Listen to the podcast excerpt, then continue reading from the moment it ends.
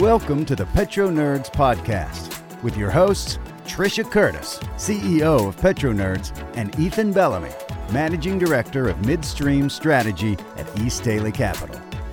This show combines upstream and midstream expertise in a Rocky Mountain showdown, brought to you by Digital Wildcatters.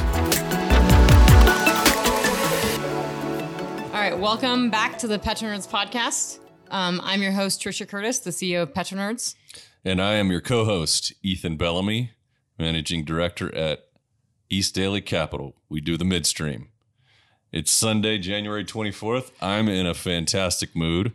I had a very good brunch date this morning. Trisha, on the other hand, is not in a good mood. Um, between, well, well, we'll get to that, but it's mostly because our new president has finished off Keystone XL put a moratorium on oil and gas permitting and leasing for 60 days on federal lands and other agencies. So we'll get into that, but I'm going to start with a market recap. Is that all right with you? Yes, and right. I'm always in a good mood. But yeah, I have plenty of ranting to go on. Here, Okay, so- fair enough. It'll be the Trisha rant episode. So let's start with natural gas. Stunk up the joint this week, dropped 11%. The February contract retreated to 245. You know, we're halfway through the gas storage season and we're behind about 7% above the five year average, 3 TCF in storage. Season to, to date draws are, are just shy of uh, a TCF at 98 918 Bs. Uh, that's versus the five year average of 940 Bs. Um, U.S. feed gas for LNG came off a little bit from the peak of 11.5 Bs a day. We were down to 10.9. Part of that is likely due to the fact that all the LNG tankers are, all that capacity is sopped up and busy. Yep. Um, so that's still pretty constructive. Oil was pretty much flat week on week, 52 and change for WTI, 55 and change for Brent. Um, on the positive side, we saw the IEA uh, in its monthly report cut uh, first quarter 21 estimates by 600,000 barrels a day. Um, looking on a, looking for 1.1 million barrels a day of draws against stockpiles every day this quarter. So that's fairly constructive. They also cut the uh, their demand outlook by a couple hundred thousand barrels a day as well. Yep. Um, the Saudis cut February supply to Asia last week, said the same for Europe this week. Uh, data indicate Iraq is uh, looking better on OPEC compliance. Um, the Chinese uh, reported December throughputs 70,000 barrels a day below the record set in November. Um, lockdowns in China are threatening demand. I think that was the biggest driver of the oil market in the latter part of this week, where um, both Middle East, Asia, and uh, a little resurgence in China on lockdowns uh, threatened demand. Um, the DOE posted uh, weekly uh, build and crude of 4 million barrels a day. That was pretty bullish. However, refined products, or excuse me, pretty bearish. Refined products looked a little better. Uh, both gasoline and distillate um, beat consensus. Um, so the market response. Oh, I should also add the the EIA drilling productivity report saw February at seven and a half million barrels a day. That's versus seven point six in January. Um, down ninety thousand barrels a day. This is for the major plays. Um, every basin except the Haynesville was down month on month. So constructive. So the market response: Bakken players with federal leases got punched in the nose. EOG was down seven percent. The gas names got hit worst on the week. Range was down 15%. Southwestern was down 14%. Um, Halliburton beat the on the quarter, um, or four of roughly 70 stocks in the S&P uh, uh, oil and gas index uh, reported all beat, uh, nevertheless down 7% on the week.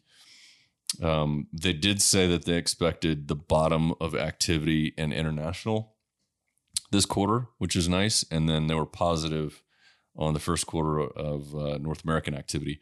NOV was down 9%. They pre-announced weak EBITDA and soft demand. So the S&P oil and gas E&P index, better known as the XOP, that was down 2% this week. The Philly oilfield service index down 4.4% this week.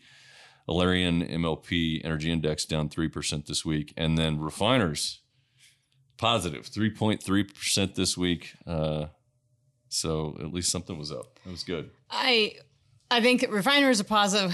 One because they're uh, refineries are going out of business. So the refineries that make it might be in better territory. I would also like to comment that the like so actual if you're you're following just like EIA monthly production data for the US. So I guess when you say constructive, I mean production is down. We're largely down. We're down to 10.5 million barrels per day as of October.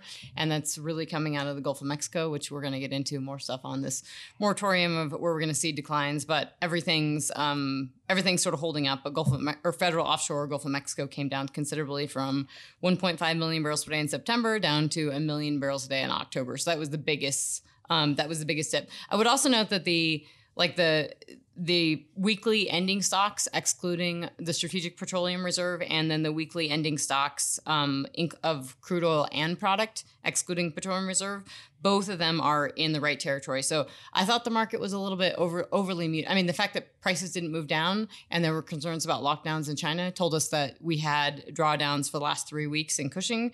Um, same for the other the petroleum products in the US combined with with oil those charts in the last 3 weeks look good. And that we've had if you saw the IEA report I mean we are seeing in the last at the end of last year we were seeing material stock draws we're seeing material stock draws now. And we were seeing all the supplies we mentioned before coming from libya and all these places. So i think the market's in slightly better shape than uh, a lot of folks um, in the market want to give it credit for. And Very, obviously the saudis are uh, cutting a million barrels per day so that's helping. It's helpful. Very helpful. You were dead right on $50 we're going, the market feels like it wants to go higher here.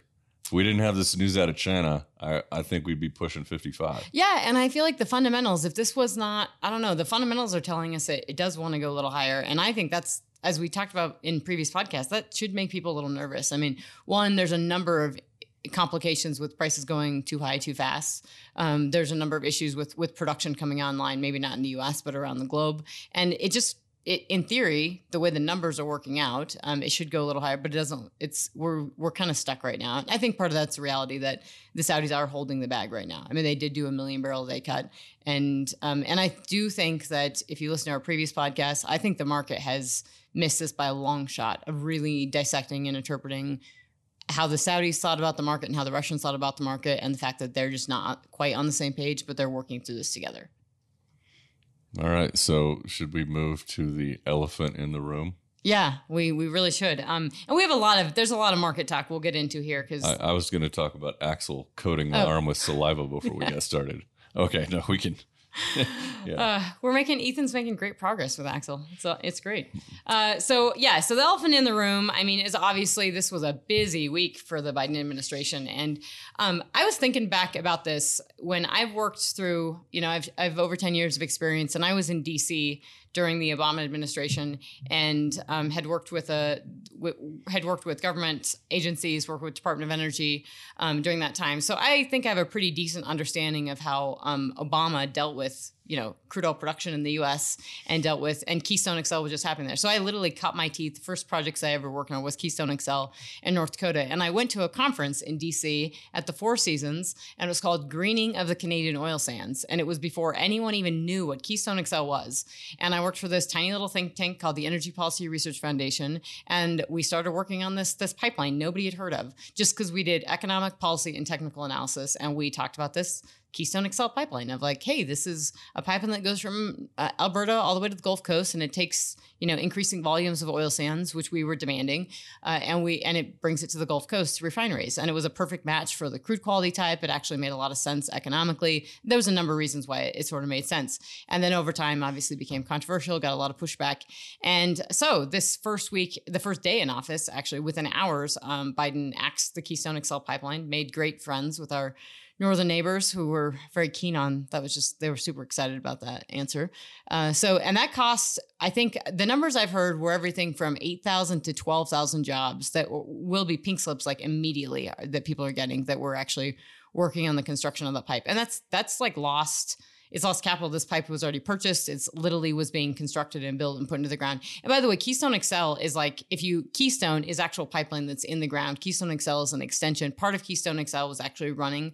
Uh, obviously, the bulk of the extension will not be built and, and, won't work. But it's not as though um, that one Keystone doesn't exist or that parts of Keystone XL doesn't exist. So this was extremely symbolic uh, and does not do anything in terms of an emission standpoint. In fact, it probably increases emissions. Um, I would argue that it definitely increases emissions because it means that more crude will have to go via rail.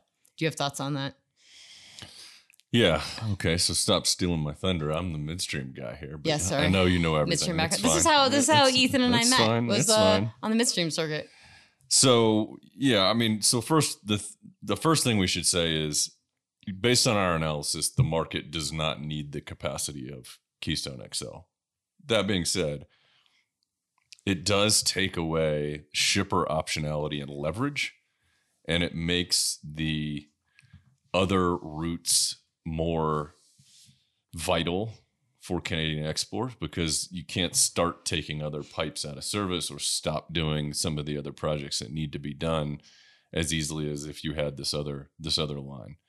The, you know the main thing about it that I have a problem with. So let's let's set aside the the very marginal prospective temperature increase that would come from constraining oil sands production hypothetically in the in the future based on some hyper complicated model of global temperature. We'll see. Um, and let's just talk about energy security because, you know, let me be very clear. I like the Canadians more than just about anybody else that doesn't have an American flag on their on their passport. Um, that's our number one trade partner. We should be working interdependently with both Canada and Mexico on on making sure we have secure low volatility energy supply, particularly for our refiners that need to process heavy. And I'd much rather be getting those volumes from Canada than from some other place that we don't necessarily want to finance or enable, and that's less reliable.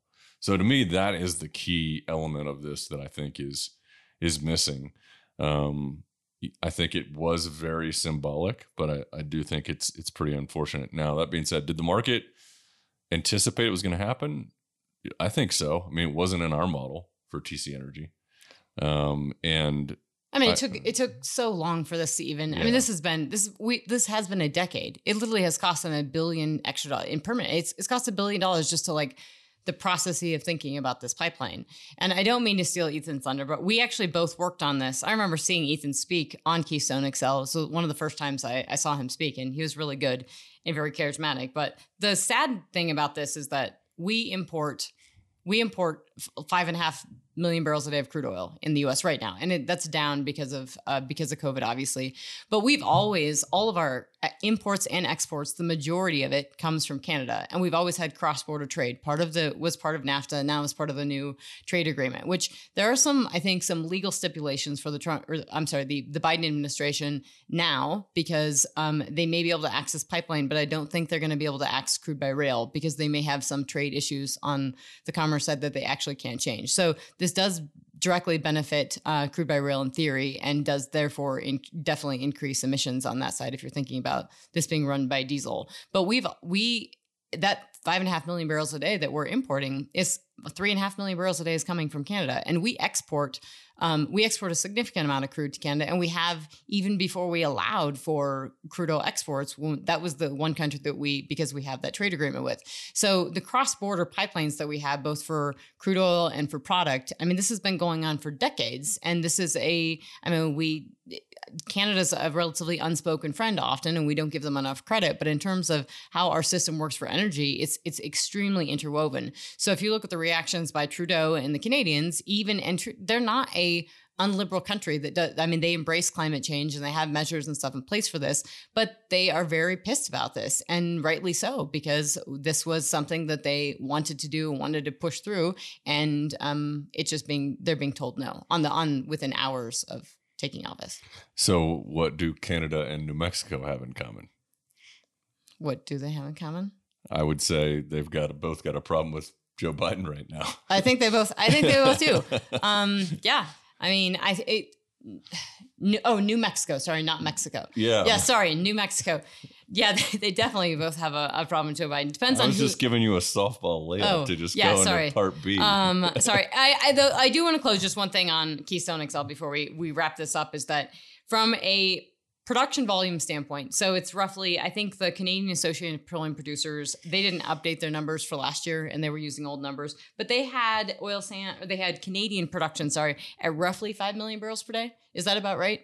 And that you guys have capacity, you guys have capacity that basically they're fine on technically um, Williston, or not, sorry, Williston Basin, but Western Canadian crude oil capacity is, is still in the clear right now. So it's only if production was to slowly ramp up over time that they would need an additional pipeline. So basically, incremental volumes or volumes that want to chase arbitrage in different markets are going to go via rail. Right, and I, I just go back to the idea that shippers don't have leverage. They don't. They have less or no optionality depending on where they are, and uh, it it forecloses the idea of incremental production if we do get to a $60 plus world where that we had the price incentive to you know start up new oil sands production or or increase uh, conventional production.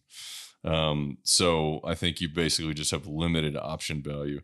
You know that's that's the same phenomena that we see in the northeast on gas in the northeast us so one of the other things um, a little bit of a digression we can come back to mm-hmm um, the the other stuff from the the president this week. But um, Mountain Valley also got a, a two two deadlock uh, uh, ruling from FERC where they did not get the ability to cross uh, streams for the first 77 miles of the pipeline, I believe.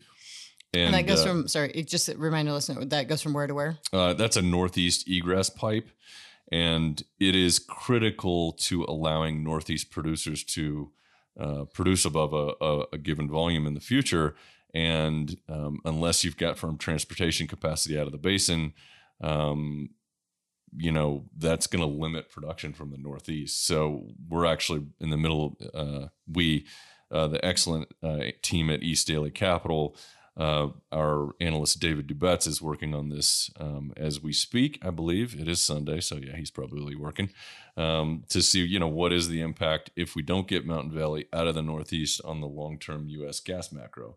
So these, you know, this is a common theme. It's a different commodity, but look, you cannot have uh, limitations on resource access, whether that resource is coming from Canada or if it's coming from the Marcellus, and expect to have stable pricing. I mean, prices are going to go up. Now, I think the U.S. consumer has been an enormous beneficiary of fiscal stimulus by way of overinvestment in the shale business that has, uh, you know, that that drove the shale boom, and nobody on the street appreciates that. But when you start to see higher home heating prices and higher fuel prices at the pump, and part of that can be very easily tracked back to limitations on resource decisions that's going to come home roost to, poli- to, to politicians. Everybody wants limitations on CO2 as long as they don't have to pay for it. No, and you, they don't feel it. And no, no offense to this, I'm not gonna I'm not gonna sit here and spend my this this podcast talking about climate change because there's plenty of others that do that. But I think that you can't. I mean, we this is a an oil and gas podcast because that's what we we're um that's a our intelligence is on. And I think that if you're, you have to re- realize that the world is still consuming, at least now, probably 97 million barrels a day of crude oil. And that 53 WTI that we had for the past several years, for the past five years in the run up to COVID, that's a huge deal. And I think it's incredible that, I mean, if you look at the run up in US production, and we've mentioned this a million times before, but a lot of folks don't understand this run up from you know 10 million barrels a day to th- nearly 13 million barrels per day before covid. And those million barrels a day on the global oil market really enabled the ability to sort of sanction and to have this um, geopolitical flexibility. Even under obama he was granted a lot of geopolitical flexibility in the Middle East to do what he wanted because he wasn't beholden, he wasn't going to see a spike in oil prices.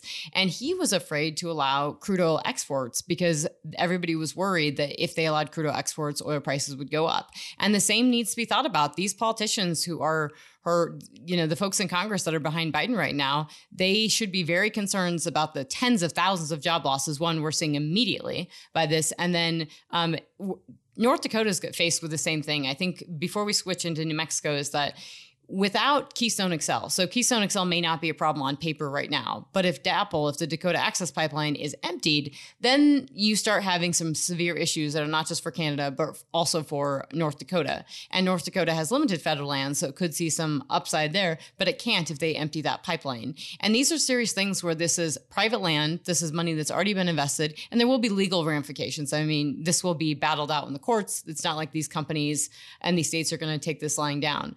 But I think we can we can easily segue now into the into the moratorium on or the initial the suspension sorry the suspension of on federal lands which by the way wasn't just suspension of drilling and and leasing on federal lands. We actually looked at and printed out the thing because if you saw the stuff that was going on Twitter and all these other things about the 60 day suspension, which by the way, Bloomberg barely mentioned it. The, the major media outlets sort of paid it lip service that there was a 60 day suspension on new leases. And what they don't appreciate is that, by the way, if you want to Google it and it's hard to find, it's order number 3395, Google it and actually read it. And Wall Street Journal put out an editorial opinion piece this weekend that discussed and put a little snippet in there to discuss that it's broader than just uh, actual federal lands. And that should make a lot of folks nervous nervous because it they included um, Indian lands in there, which is kind of uh, is kind of crazy because Indian lands. Do you have the uh, the letter from the Ute, which is I have both. Fantastic. I want to read the the middle paragraph from from the Ute. This is here. That's it right there. No, th- here's yeah, what you want. There you go. Yeah, that's what I want. Okay, so I thought this was great. So this is from. Um, this is from the Ute Indian Tribe Business Committee in in Utah, and um, this is to the acting secretary of the interior. And uh, the middle paragraph here is, is fantastic, which is your order is a direct attack on our economy, sovereignty, and our right to self determination. Indian lands are not federal public lands. Any action on our lands and interests can only be taken after effective tribal consultation. So, the consultation aspect, uh, if you'll recall, um, on Dakota Access was a huge part of uh, the pushback from the Standing Rock Sioux. Um, and I mean, certainly, uh, it, it, should it surprise anyone that that you speak out of both sides of your mouth? If on the one hand you want consultation with a tribe, as long as they want to be restrictive on resources like the way like the way you're arguing. But if they want to go the other direction, then maybe we're not going to consult with them. So yeah, and I think it's just yeah. this is a this is a absolute slap in the face to to um, Native American tribal lands of saying because this actually they reference a they reference Executive Order one three one seven five, and if you actually pull that up order, which was done in the year two thousand, that's an executive order on the consultation and coordination with Indian tribal governments that basically is something to prohibit something like this happening that you just don't force something down the pipeline.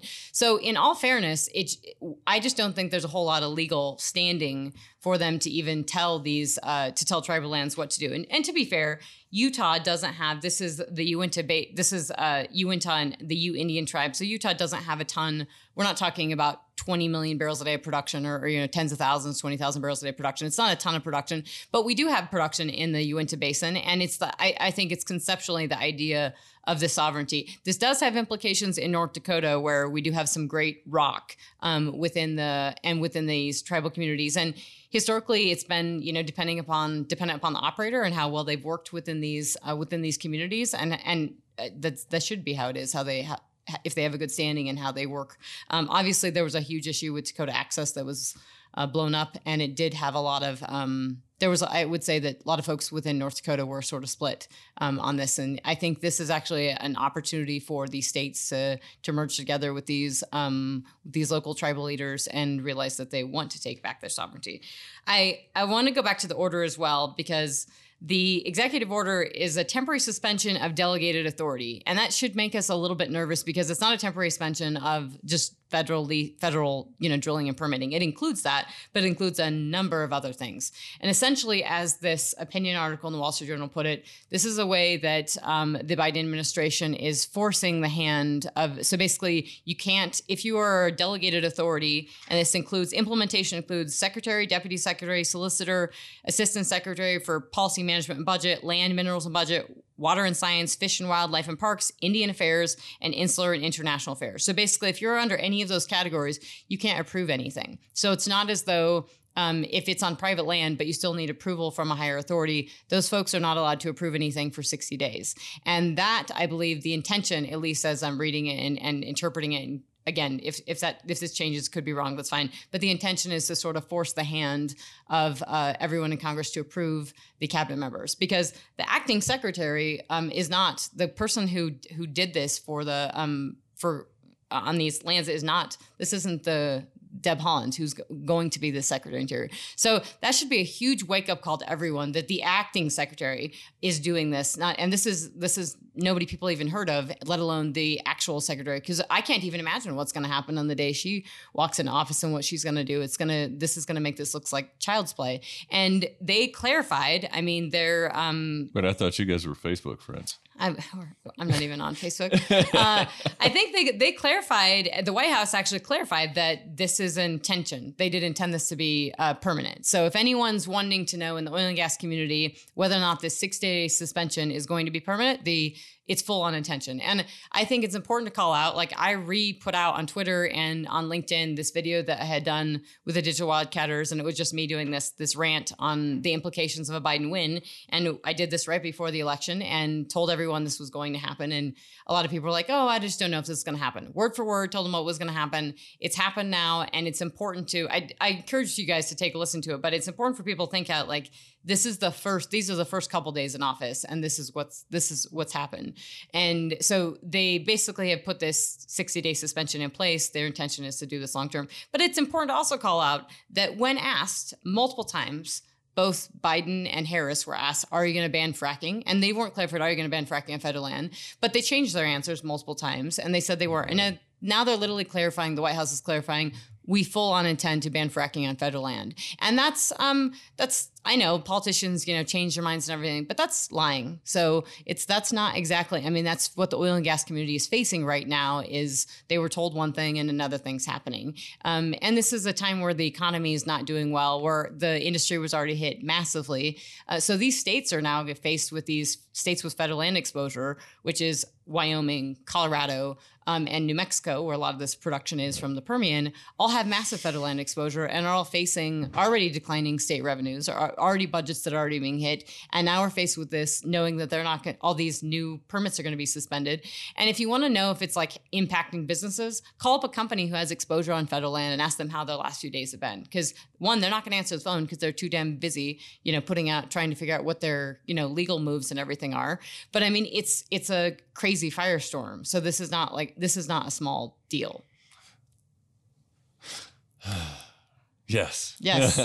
yes. right. Right. Um, well, look. I mean, a, a, lot of this was we knew it was coming. I think the the rapidity of it is what has shocked people. Um, there's definitely been, I think, maybe a little complacency about things. Um, the industry's certainly been a little complacent about this. And and to be fair, things have been extremely volatile and you can be forgiven for having your head down and, and trying to figure out how to make payroll. Yeah. Um, you know, that's that's an issue. But collectively, um, you know, people need to be aware of what's happening. And I think um, the I think the industry needs to do a better job of like the industry has historically put their heads down and sort of let things hit them. And this is not the time in which you do that. I mean, this is no different than when I'm speaking when I'm speaking with the Saudis or, or, folks abroad and explaining to them, you know, 10 years ago that the world was changing under their feet with shale. The world is changing right now. I mean, this is unprecedented moves within two days of administration. And to be fair, this could be that they know they're going to have pushback, so might as well shove it all re- through really fast. Um, but I can, you can already hear the murmur, you know, in on Capitol Hill that there is going to be pushback because even even Democratic constituents who may or Democratic congressmen who may support these measures, they have constituents at home which may be losing their jobs. And um, as as you you pointed out in our previous conversations, when you impact local production, you typically impact uh, you do impact local energy prices. So if you're like Texas is able to have um, they have lowest cost gasoline in the U.S. and they have um, very reliable renewable energy because they ha- they can take natural gas and they can bring in wind power and everything from the grid. They have that because they have that production. So in New Mexico, where you have a million barrels a day production coming from 6,200 horizontal wells in Lea and Eddy County, which do have a lot of federal land exposure, those that state could feel an immediate like could feel an impact. They're going to feel on jobs and they're going to feel on state and local revenue, and the federal government's going to feel on not getting royalties, but they're also going to feel on not having that local production. And I mean, they're close to Texas, so they may have a, a, feedback loop there, but it's a lot of jobs for the state and it's just a ton of revenue. Do, do you think that this is an easy decision to make precisely because there are, you know, in excess of 5,000 existing permitted wells out there that the impact is really how do you bend the curve of production, say two to five years out rather than an immediate impact necessarily? Man, it's one of those things like it's easy to say, hey, let's be carbon neutral in 2050 if your term is long over and you don't have to worry about you know reaping what you've sown.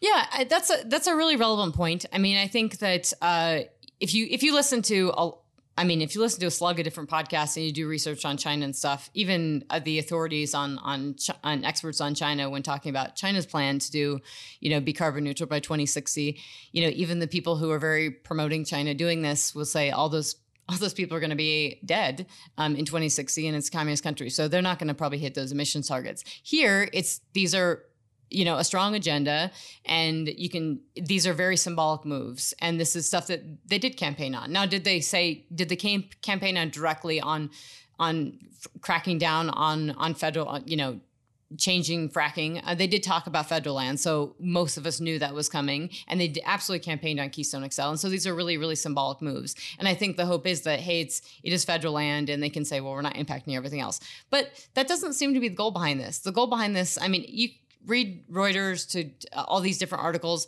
they estimate what production between 10 and 25%. So nobody has the, the number perfectly right because if you look at the federal land map, it's and I encourage you just go Google it and you can see it's it's sort of intermingled. But the reality is that business doesn't operate in this clean little environment of like, okay, well, you've got 10% of your acreage that's kind of commingled with this and it's not going to be a problem. It doesn't work that way. If you have that exposure, it's it shuts down business. And so, yes, we have tons of permits, but like EOG stock, as you mentioned in the opening, it got hammered this week because they have massive federal land exposure. Every company that has federal, every company that's in New Mexico, which by the way is such phenomenal rock, um, and you wanted to be in New Mexico prior to this whole thing, all those companies are getting hammered because they have this exposure, and they didn't.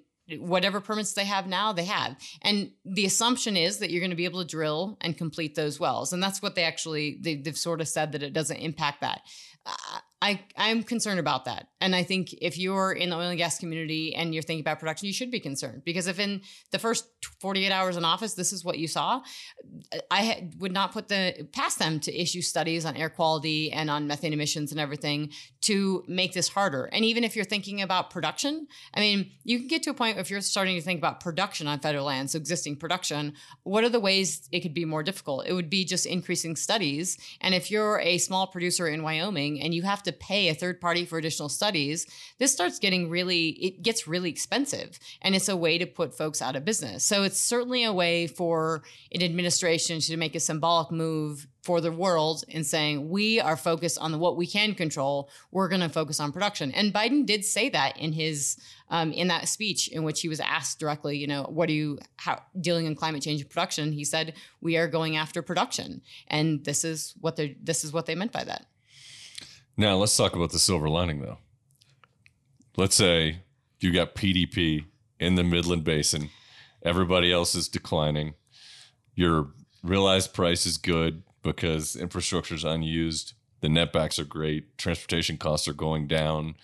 Um, we're limiting gas pipes coming out of gas basins in the Northeast, so your realizations on gas are going to go up. Um, maybe there's, you know, if if New Mexico starts to trend down, you've got, uh, you know, the same ability to same oil field service capacity out there that's now available to you. So there's less competition for that. I mean, there are some folks who net net are going to be better off. Yeah, I mean, there, the silver lining to this, and we've we've discussed this before, and I talked about that in this in this video rant that I did. I think the benefits are the places with without federal land and that have infrastructure. And so we're already seeing, I mean, and gas is going to be, gas is going to benefit in places where natural gas does not have exposure to federal land. And we talked about this last spot, Haynesville's going to surge.